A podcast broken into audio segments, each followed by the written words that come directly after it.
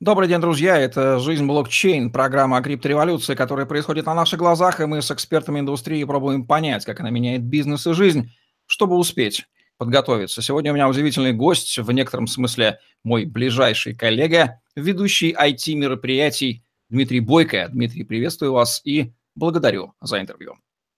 Здравствуйте, Евгений. Здравствуйте, уважаемые зрители. Пользуясь случаем, хочу передать благодарность Алене Таранчук с командой из компании Smile Expo. Это благодаря ей я узнал о вашем существовании, был крайне воодушевлен. Это отличный тренд, что нишевые ведущие начинают появляться. Как получилось так в жизни Дмитрия Бойко, что он стал ведущим IT-мероприятий, нишевым, отраслевым? Ну, наверное, как и любой другой ведущий, э, сначала почувствовал к себе э, тягу работать с аудиторией. Наверное, это началось еще в школе. Вот. Но э, любые другие ведущие, скорее всего, в большинстве своем приходят из э, каких-то актерских профессий. А в моей ситуации случилось так, что я начал работать с диджиталом, с интернет-рекламой. И э, в тот момент, когда возник вопрос, а кто же будет вести наше мероприятие, э, не задумываясь, я ответил, давайте я попробую. И э, раз от раза э, мероприятия становились больше, там углубление техническое тоже увеличивалось. И как-то незаметно для себя вот э, вышел э, в какой-то момент на рынок, сделал сайт и сказал, ребята, я открыт, приглашайте, я смогу провести вашу IT-конференцию, как никто другой. У вас фундаментальное психологическое образование. Насколько это помогает в понимании людей и в ведении мероприятия? Мне кажется, это очень подходящее. Да, да, я уверен в том, что э, любой человек должен обладать, ну, тот, кто на сцене, да, должен обладать этими знаниями, потому что то, как работает аудитория, она работает как ну, психология группы. Это очень важно, и нужно понимать, что произойдет, когда ты поднимешь две руки вверх на сцене или повернешься к ним боком, к зрителям – Э, это все помогает, и намного больше это помогает при работе с, э, со спикерами, потому что важно с ними наладить контакт, и там дальше у нас будут вопросы в интервью. Важно э, держать с ними очень близкую связь. Поэтому, ну, да. Тоже. Ни много ни мало мы сейчас с вами даем надежду огромное количество людей с базовым психологическим образованием, что если они изучат какую-то альтернативную дополнительную отрасль, они запросто смогут стать ведущими в разном роде ивентов в этой теме. Вот такие интересные преобразования происходят в современном мире. По вашему опыту, в каких случаях организаторы мероприятий предпочитают именно нишевых, таких как вы, ведущих, а в каких популярных, распиаренных шоуменов, на которых идет аудитория, но которые имеют крайне мало отношения к отраслевой специфике мероприятия и даже этого не скрывают. Ну, например, популярный телеведущий э, на сцене блокчейн-мероприятия, который показывает свое такое крайне поверхностное, я бы сказал, даже, может быть, пренебрежительное отношение к блокчейну. Это никого не смущает. Не знаю, вот лично меня это очень сильно смущает, потому что я уверен в том, что те люди, которые пришли на конференцию, они хотят получить а, ну, информацию от профессионалов. И если эта информация от профессионалов, от спикеров, то она должна подкрепляться таким же ведущим, ну и как на любом другом мероприятии, не только нишевом, да, ведущий это всегда а, некий цемент, да, то, что скрепляет а, пазлы. Человек, который вроде его и должно быть не видно, а с другой стороны он ведет все мероприятие, да, и если а, ты негативно относишься к тому, что происходит на сцене, возникает вопрос ну, у человека, который пришел, и к организатору, и к самому ведущему, а зачем ты вообще здесь? А, ради денег, но я пришел там, за знаниями, за информацией сделать мир лучше. То есть тут а, начинаются всякого рода диссонансы. Я уверен в том, что э, ведущий – это тот человек, который на треть может создать атмосферу мероприятия, в зависимости от того, насколько правильно, грамотно он э, осуществляет все свои действия, да, профессиональные. Это сильно отразится на том, э, с каким ощущением человек вообще уйдет домой и придет ли он второй раз на мероприятие. Невозможно с вами не согласиться, это уже начинают понимать организаторы, которые в большей своей части традиционно пользовались, скажем так, хорошо говорящими, но совершенно не отраслевыми ведущими. По вашим данным, сколько наших коллег, я имею в виду нишевых ведущих, не свадебных, не диджеев, не радио, сейчас на рынке существует? Есть такая профессия? Вот вы, я вас знаю, вот сам в каком-то смысле являюсь. Больше я, наверное, никого не знаю.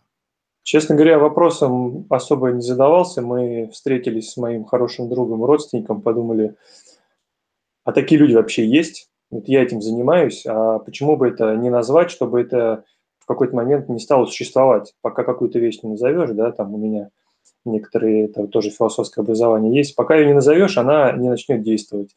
И несправедливость, да, которую лично я решаю, э, заключается в том, что есть э, люди, которые может, которых можно назвать хорошими ведущими, но они а, не отличают там искусственный интеллект от а, блокчейна, и они ну, выполняют свою функцию правильно и хорошо, но а, зритель чувствует обман. И вот я чувствую в этом какую-то загвоздку и хочу, чтобы этого не было. Собственно, миссия очень простая сделать так, чтобы на каждом мероприятии, да, которое происходит, те люди, которые стоят на сцене, они понимают, что происходит.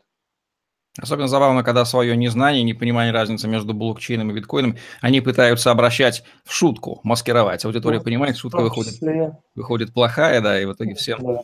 всем всех послевкусие. Тем не менее, справедливости ради, давайте отметим плюсы и минусы отраслевого нишевого ведущего по сравнению с радио, ТВ, ведущим шоуменом, ведущим свадеб. Все-таки у вторых очень сильно прокачаны навыки удержания аудитории, коммуникации, шуток, юмора, все вот эти вещи.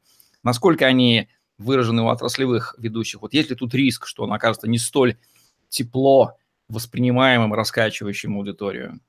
Ну, я уверен в том, что это уже очень тонкие грани, и ведущего нужно подбирать. Ну да, классическая ситуация ведущего на свадьбе.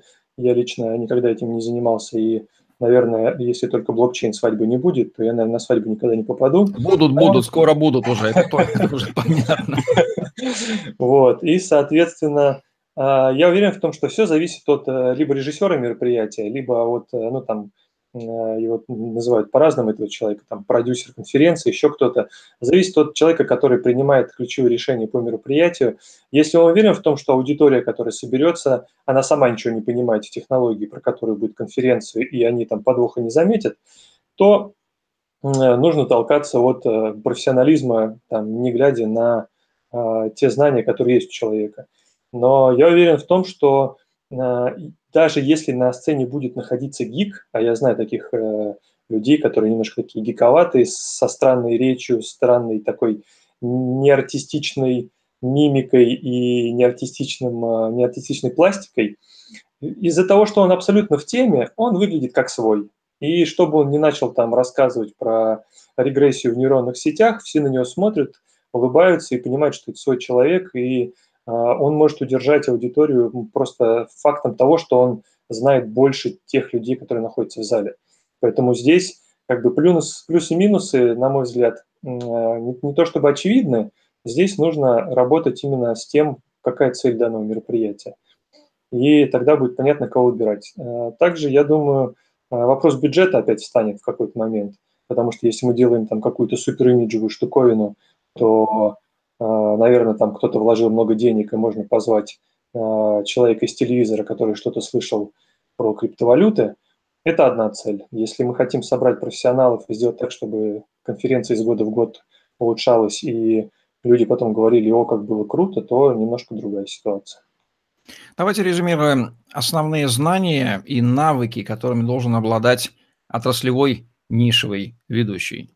Ну вот самое основное, конечно, разбираться в теме мероприятия а, достаточно хорошо и, наверное, чуть глубже.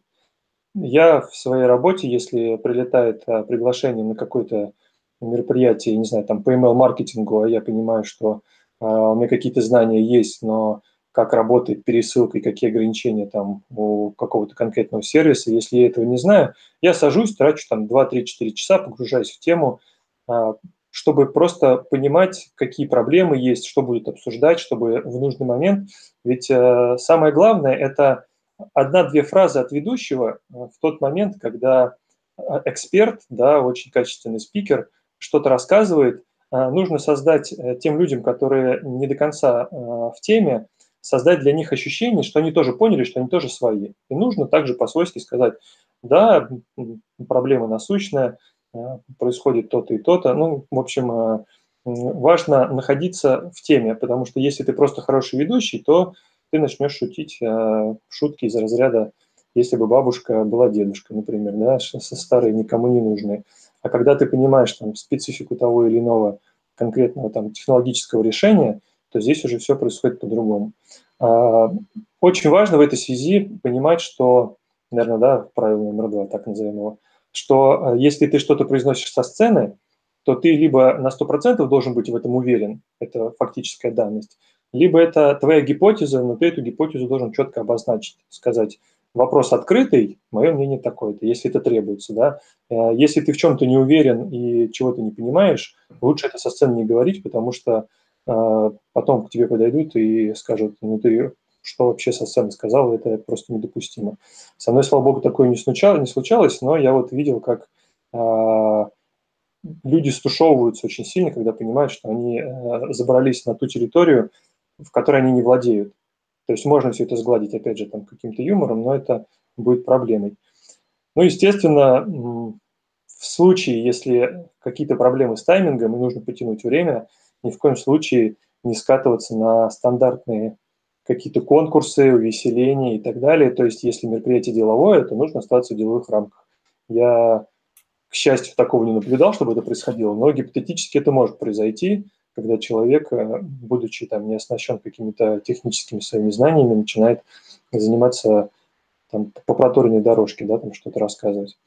А, ну, такая банальность уже, да, там для всех ведущих. Никогда не анонсируйте шутку, это выглядит всегда очень странно. А сейчас я пошучу. То есть, да, так лучше не делать.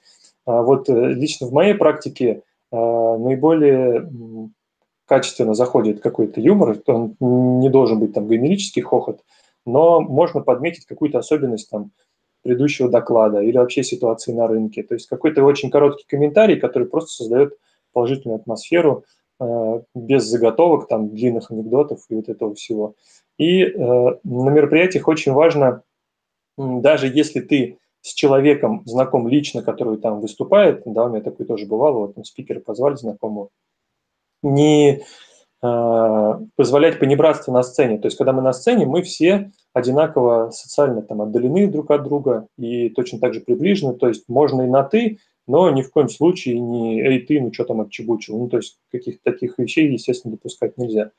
Ну, наверное, основное, так в целом, как и любой другой ведущий, есть общий там правил рамки приличия, э, нецензурная брань.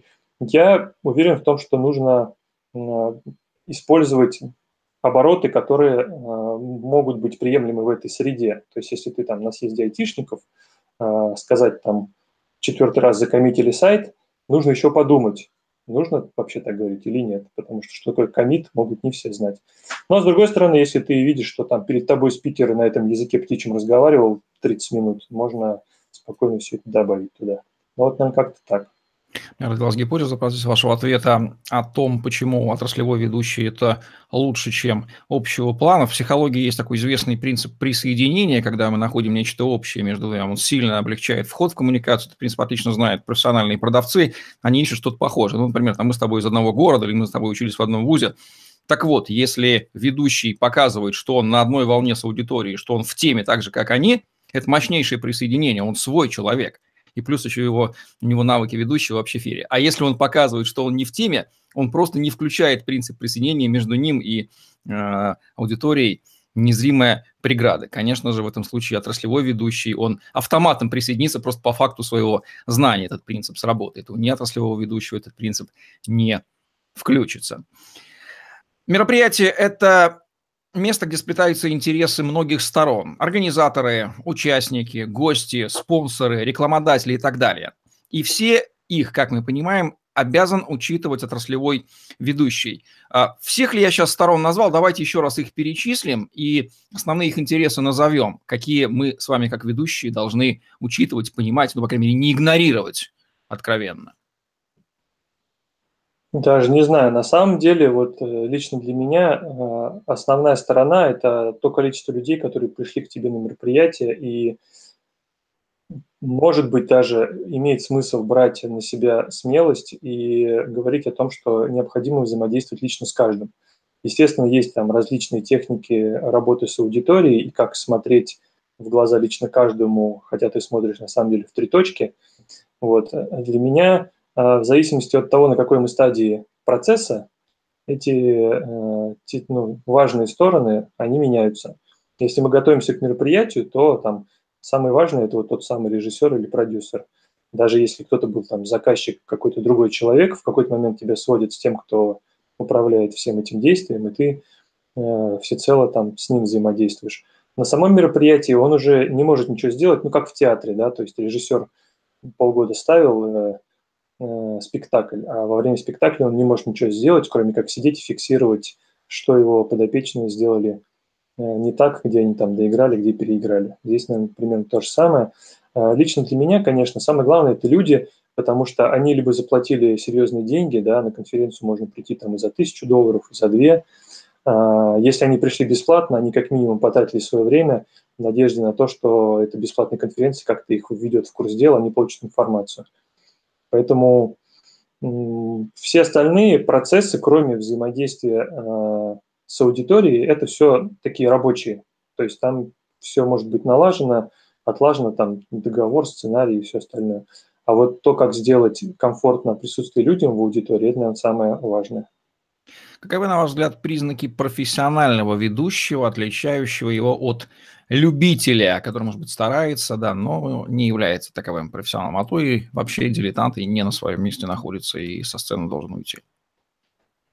Ну, э, я э, знаю людей, которые там из актерского образования, я их люблю пародировать, э, потому что они начинают разговаривать с точными отделениями от слов, у них появляются точные жесты, и ты себя начинаешь чувствовать, как будто ты на свадьбе.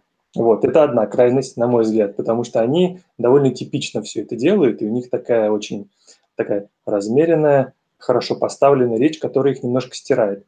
А с другой стороны, есть вот те самые гики, у которых э, там, опять же, постановка голоса, там профессионала слышно по тому, как голос поставлен. Вот э, я сам за собой знаю эту проблему, у меня природный голос э, более-менее приятный, но все равно нужно ходить на курсы и выполнять упражнения по разработке дыхания, чтобы э, нижний регистр больше отрабатывал. То есть вот кто знает эту особенность речи, тот сразу услышит профессионал или просто там актер человек, или он вышел со сцены, я знаю одного человека, который выходит и не стесняясь, вот так рассказывает, и он очень крутой спикер, крутой докладчик – но а, вот это вот а, очень высокий голос выдает в нем обычного такого гика, который знает языки программирования, но не знает, там, как работать с аудиторией. Вот.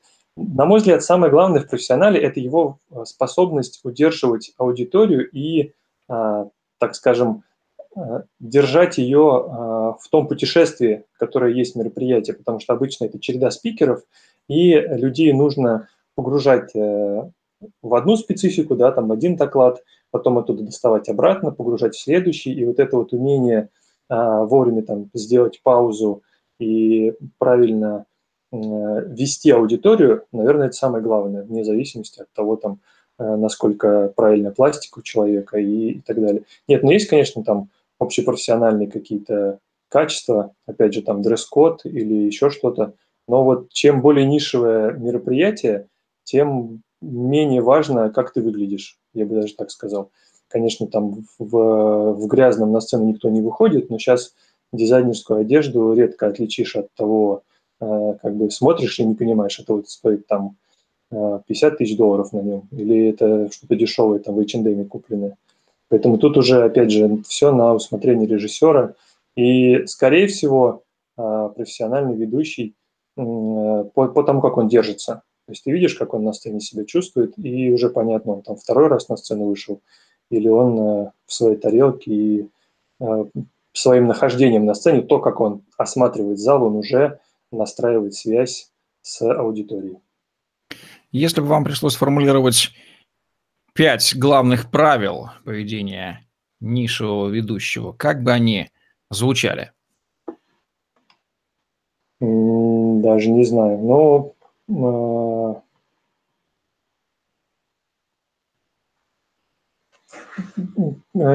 с одной стороны, э, не, не допускать излишнюю веселость, да, с другой стороны, вовремя э, улыбаться и, как вот мы уже обсуждали, держать в фокусе ту тему, которая сегодня отрабатывается. И подтверждать э, своими знаниями то, что ты находишься внутри этой темы. Наверное, это самое главное. То есть а, ни в, какой, ни в коем случае нельзя быть хмурым, да, несмотря там ни на какие э, жизненные там неурядицы и так далее. А, а с другой стороны, э, не делать из мероприятия какую-то клоунаду. Да, то есть это очень важный баланс, который э, иногда сложно соблюсти, потому что и спикеры бывают очень веселые, и начинаются там диалог со спикером, кто кого перешутит, ну и так далее. Вот. Э, опять же, э, следить за теми фактами, которые произносятся. Э, никогда не забывать, что ты находишься среди профессионалов. И, наверное, э, ну, уважение к тем, кто на сцене и тем, кто в зале, потому что э, вне зависимости от того, кто какие вопросы задает, потому что разные ситуации бывают, вплоть до того, что встает человек в зале, и по регламенту нужно задать вопрос, э, который должен занять не более одной минуты, это должен быть один вопрос, а он поднимается, так окидывает взглядом аудиторию, видимо, тоже хочет почувствовать себя ведущим, и говорит ровно следующее. Коллеги, а давайте вместе обсудим вот такой-то вопрос. И здесь э, очень важно выдержать и формат, и правильно сообщить то, что мы находимся в другом регламенте и так далее. Давайте еще иносказательно другими словами ответим на подобный вопрос. Как звучали бы пять главных смертельных грехов или ошибок ведущего отраслевого мероприятия? А, ну это уже другая ситуация. А, смертельные грехи, на самом деле, мне кажется, это ударение в словах. И как э, известно, я не знаю, со школьных времен говорят, если вы не знаете, как слово пишется в сочинении, лучше его не пишите, переформулируйте. Вот здесь примерно то же самое. Конечно, э, не все знают нормы русского языка, э, не все даже обратят внимание, что вы неправильно произносите. Но если вы находитесь там в аудитории маркетологов, то не все в курсе, что маркетологи говорят маркетинг. А если человек говорит маркетинг, то вот у них сразу к ним вопрос, а, а, а какая у вас профессия? Потому что а, у маркетологов, ну это как компас и компас, да, там а, конференции для а, людей, которые ходят по морю, я, к сожалению, не проводил, но такая профессиональная, то есть нормы и так, и так можно произносить, но а, люди тебя воспринимают по-другому, когда ты на их языке говоришь, да, Э, ну вот как бы с юмором, да, всем очевидно то, что это очень тонкая грань, и здесь важно э, не шутить вот эти вот э, какие-то заготовочки трехлетней давности. Естественно, для нешоу ведущего смертельный грех незнания. Вот для меня по-прежнему загадка, почему на большие крупные мероприятия зовут людей, которые ничего не понимают в этом, но это уже там на, на суд организаторов. И наверное, да, это то, что я уже сказал. А, ну, не сказал, я имел в виду, но сейчас расшифрую. Если человек имеет а, там базовое хорошее актерское образование, там поставленная речь, правильная пластика, он может в какой-то ситуации за этими своими качествами и способностями начать прятать а, незнание каких-то технических тонкостей. И надо стараться этого избежать, либо взять на себя роль человека, который также интересуется и не до конца понимает, что происходит, а, либо а, ну, не пытаться это скрыть за своими другими навыками, да, и там не начинать какие-то а, пространные рассказы не в тему. То есть, если уж так случилось, то, что вы не знаете, что происходит, нужно найти правильную позицию и к той информации, которая к вам поступает, и то, как вы в ней находитесь. То есть ни в коем случае не пытаться обмануть там аудиторию, в первую очередь себя. Что является табу для отраслевого ведущего с точки зрения слов и поведения на сцене? Я думаю, что здесь э, нет каких-то особенных правил, э, потому что любой ведущий – это лицо конференции, э, там ни в коем случае не должно быть нецензурной лексики или каких-то вызывающих там жестов действий опять же, вот здесь возникает вопрос, а, а зачем там договор с ведущим? А, с одной стороны, вы будете уверены, то, что он а, работает профессионально и ничего нестандартного со сцены не выдаст. Да, и всегда в договоре -то можно и пени прописать, и все остальное. Соответственно, здесь уже там табуированность определяется на уровне каждого конкретного мероприятия. Так, в целом, я думаю, что самое, самое сложное, что для ведущего, это а, когда очень высокопоставленный спикер, например, или просто важный человек, а, вываливается из тайминга, и вот тут очень сложно, и, наверное, вот здесь вот самая главная такая зона табуирования, а, его, его нельзя остановить на полуслове, он должен дойти до какой-то точки, с одной стороны, нельзя его там выключить микрофон, если это там не какое-нибудь заседание в Госдуме, где постоянно происходит, э, все-таки там все взрослые люди с одной стороны, а с другой стороны нужно все-таки смочь его остановить, и табу номер один нельзя выключить спикера, э, не дать ему договорить, табу номер два нельзя э, размывать тайминг, потому что там 20-30 минут тайминга на конференции – это уже очень много. То есть я в своей практике такого стараюсь не допускать. Что делать, если что-то пошло не так? Совершенно в разных областях, но вот явно не так.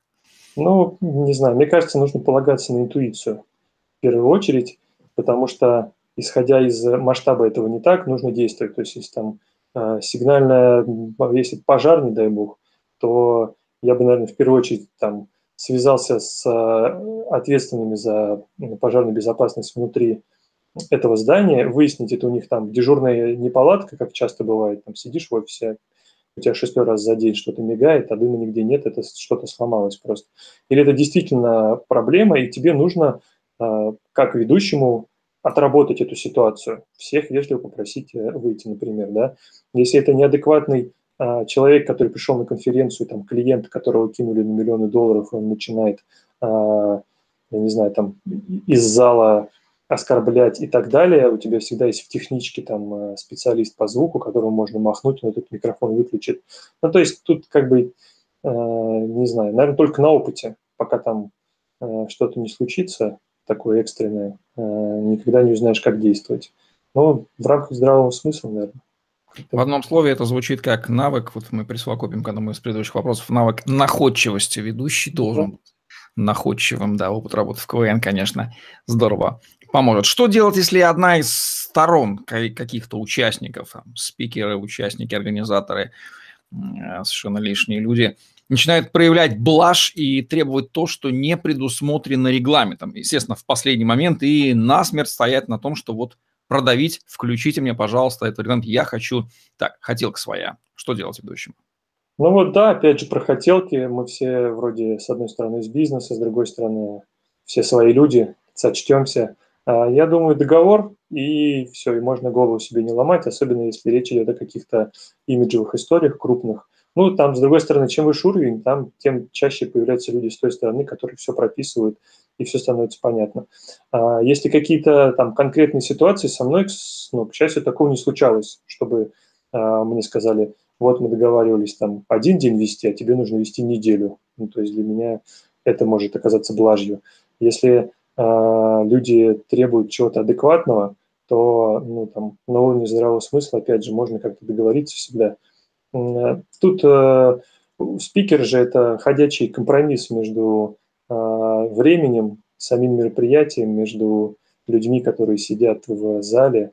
Э, и здесь точно так, такой же ну, поиск решения, которое удовлетворит все стороны, мне кажется. Ну вот со мной, к счастью, к счастью, такого не случалось пока. Есть ли у вас гипотеза, что какие-то психотипы из э, любой удобной классификации, соционической, их тоже разные бывают, вы как психолог понимаете меня, а особенно пригодны для ведения отраслевых мероприятий, какие-то психотипы вообще непригодны? Ну, в целом, если там про соционику, то классический, конечно, психотип э, ведущего конферансье – это экстравертный эмоциональный тип. Вот это, конечно, классический пример. А, человек, который всегда смотрит э, во внешний мир с распростертыми объятиями, улыбкой, и он, скорее всего, создан для этого. А, естественно, а, особенность да, нишевых мероприятий, особенно IT, в том, что те люди, которые туда приходят, и те люди, которые вообще находятся в теме, они в большей степени интровертны, и они больше там разработчики-программисты, нежели какие-то там а, люди конкретно творческих профессий. И здесь вот мы опять же возвращаемся к развилке, как быть своим в такой аудитории. Если ты выйдешь а, там, напомаженный, напудренный, э, с каким-то актерским заходом в эту аудиторию, люди могут просто не понять. То есть мы же не на концерт пришли, правильно, мы же пришли на конференцию.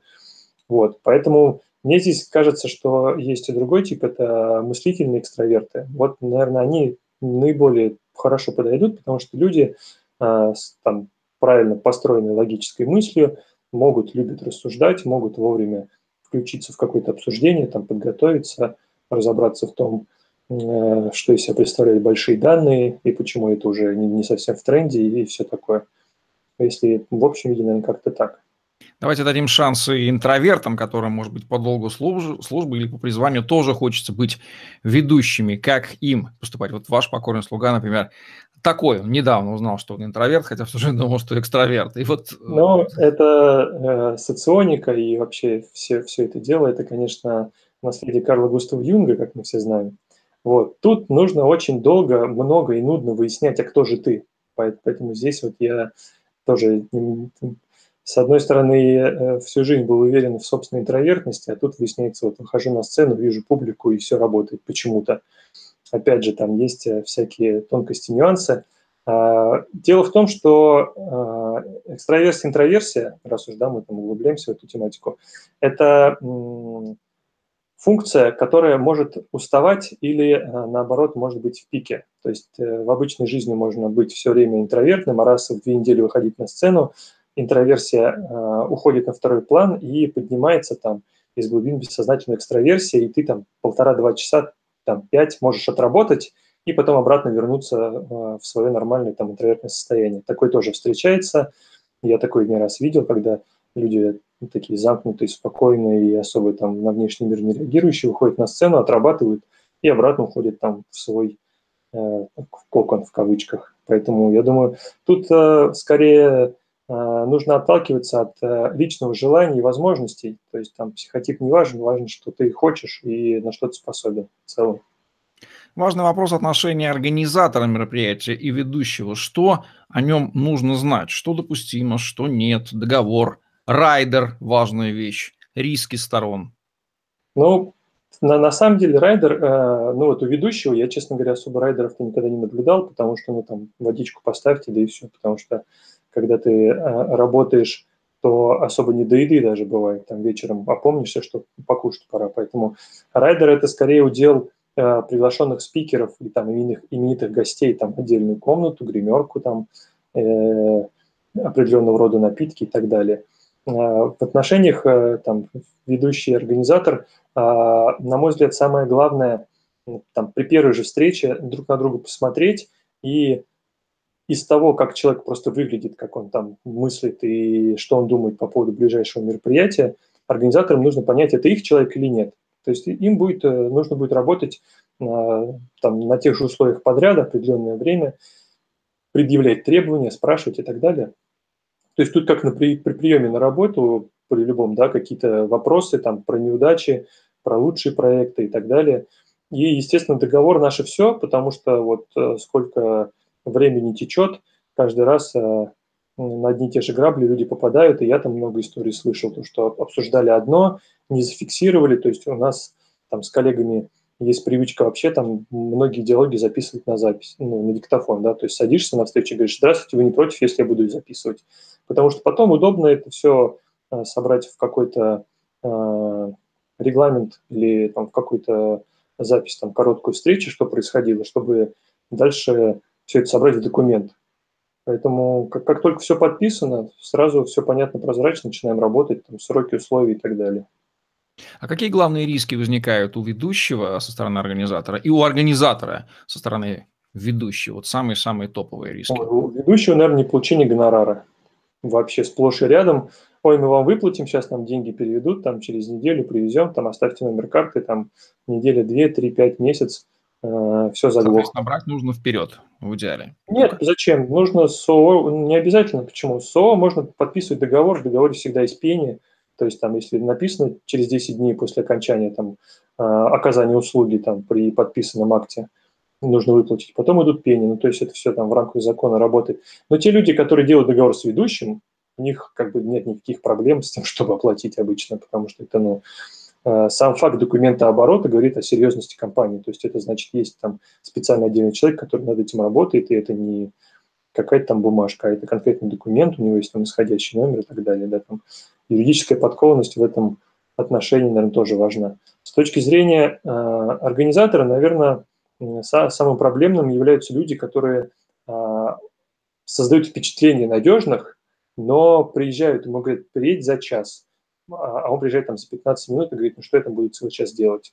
То есть я сам не только ведущий, тоже и организатор мероприятий, для меня, наверное, вот это, это тоже важно, а, потому что а, подрядчиков много, там фотографы, звукачи, световики и так далее, а ты один, и ты, конечно, просишь там всех приехать заранее, чтобы уделить там 3-4 минуты в течение этого часа, но это самые ценные 3 минуты, которые могут быть, а не наоборот. Вот. Ну и, наверное, самое страшное, там, непроверенный ведущий, которого никогда не видели в деле, может начать э, со сцены говорить что-то невнятно. Э, но я, к сожалению, э, как сказать, или наоборот, к счастью, никогда не видел этой ситуации, когда там ведущего со сцены убирают и появляется какой-то другой человек. Вот, чтобы, к сожалению, потому что это было бы интересно рассказывать. Представляете, я был на мероприятии, ведущего просто убрали, потому что, ну, как бы непонятно, что он делает.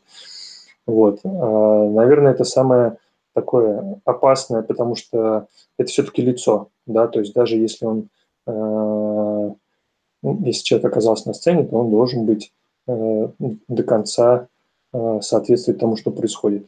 Наверное, как-то так. Внешний вид и стиль ведущего отраслевого. Какие здесь правила, подходы и ошибки могут быть?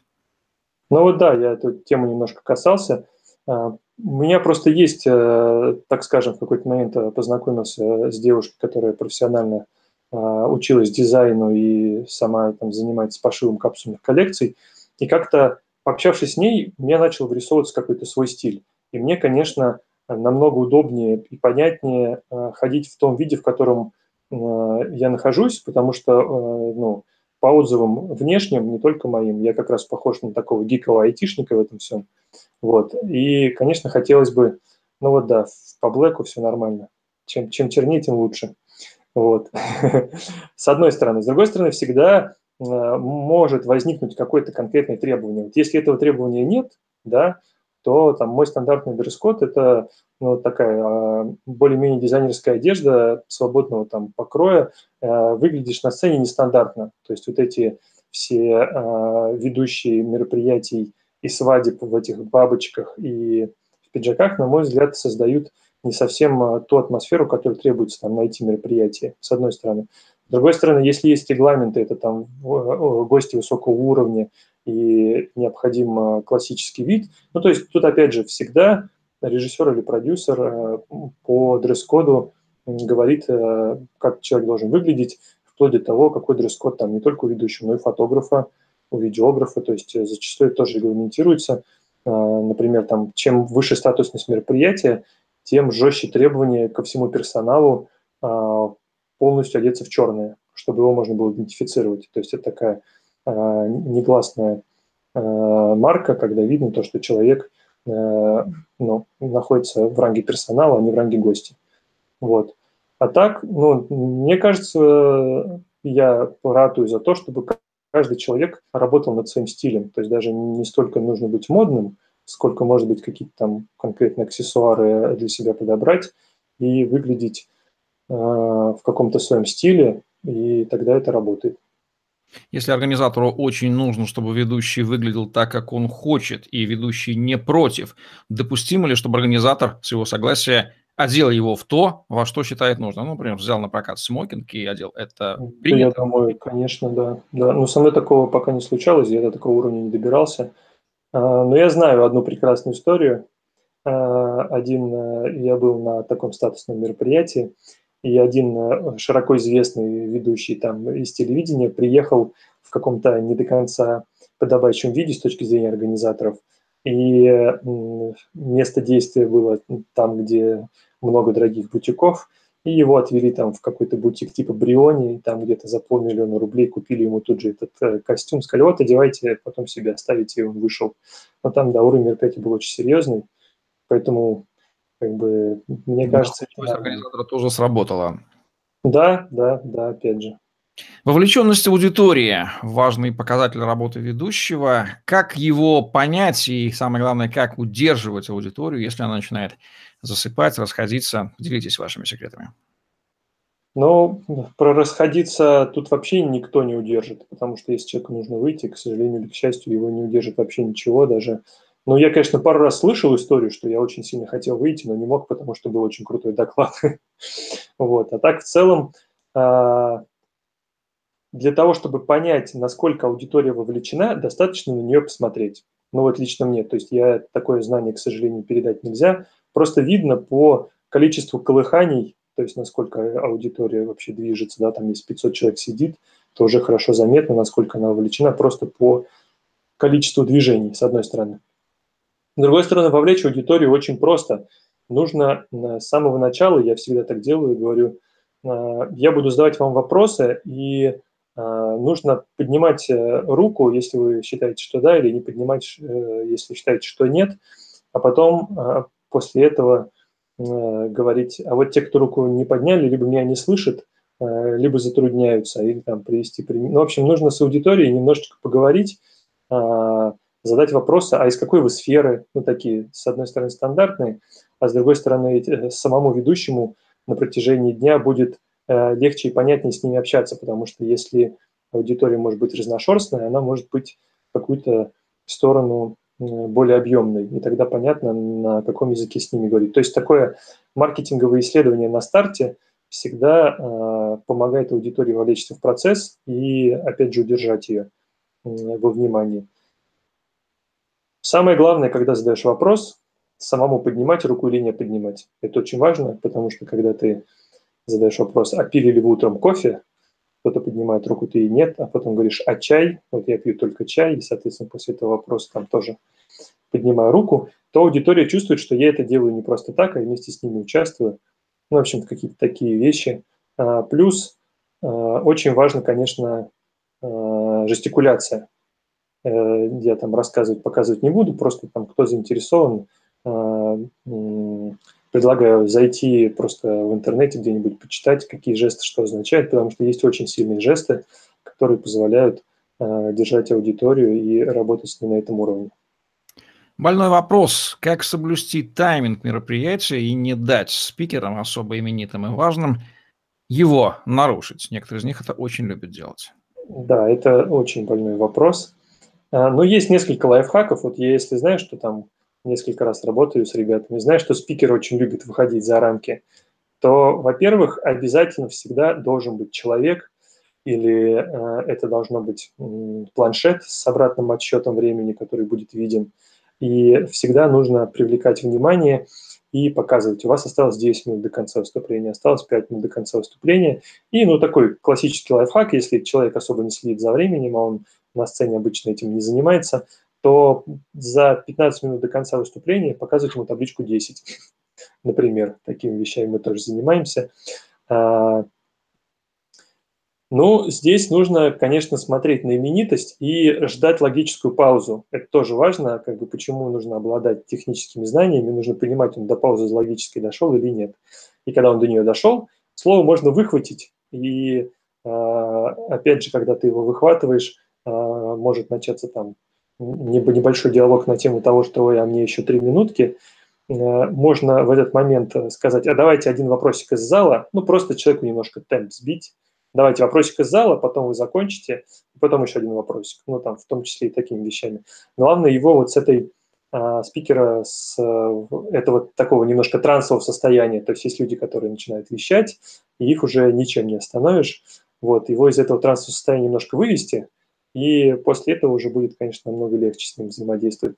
Но бывают обратные ситуации, когда где-то бегает организатор, говорит, ни в коем случае не останавливай, пускай разговаривают еще хоть два часа, там после него хоть трава не расти, и неважно, там, что будет происходить дальше, пусть хоть все уйдут, этого человека останавливать нельзя. Но тут ты как бы просто принимаешь как данность, и потом весь э, оставшийся вечер извиняешься, что мы выбились из тайминга, но это уже это такая конкретная ситуация. Как ведущему правильно собирать и анализировать обратную связь после мероприятия, чтобы постоянно улучшать свою работу? Хороший вопрос. Обычно, если никакой реакции нет, то это очень плохо, потому что значит что-то пошло не так, и не все тебе об этом сказали. И, и тогда уже нужно ходить, докапываться и спрашивать, а что было не так, и тогда что-то, может быть, вскроется.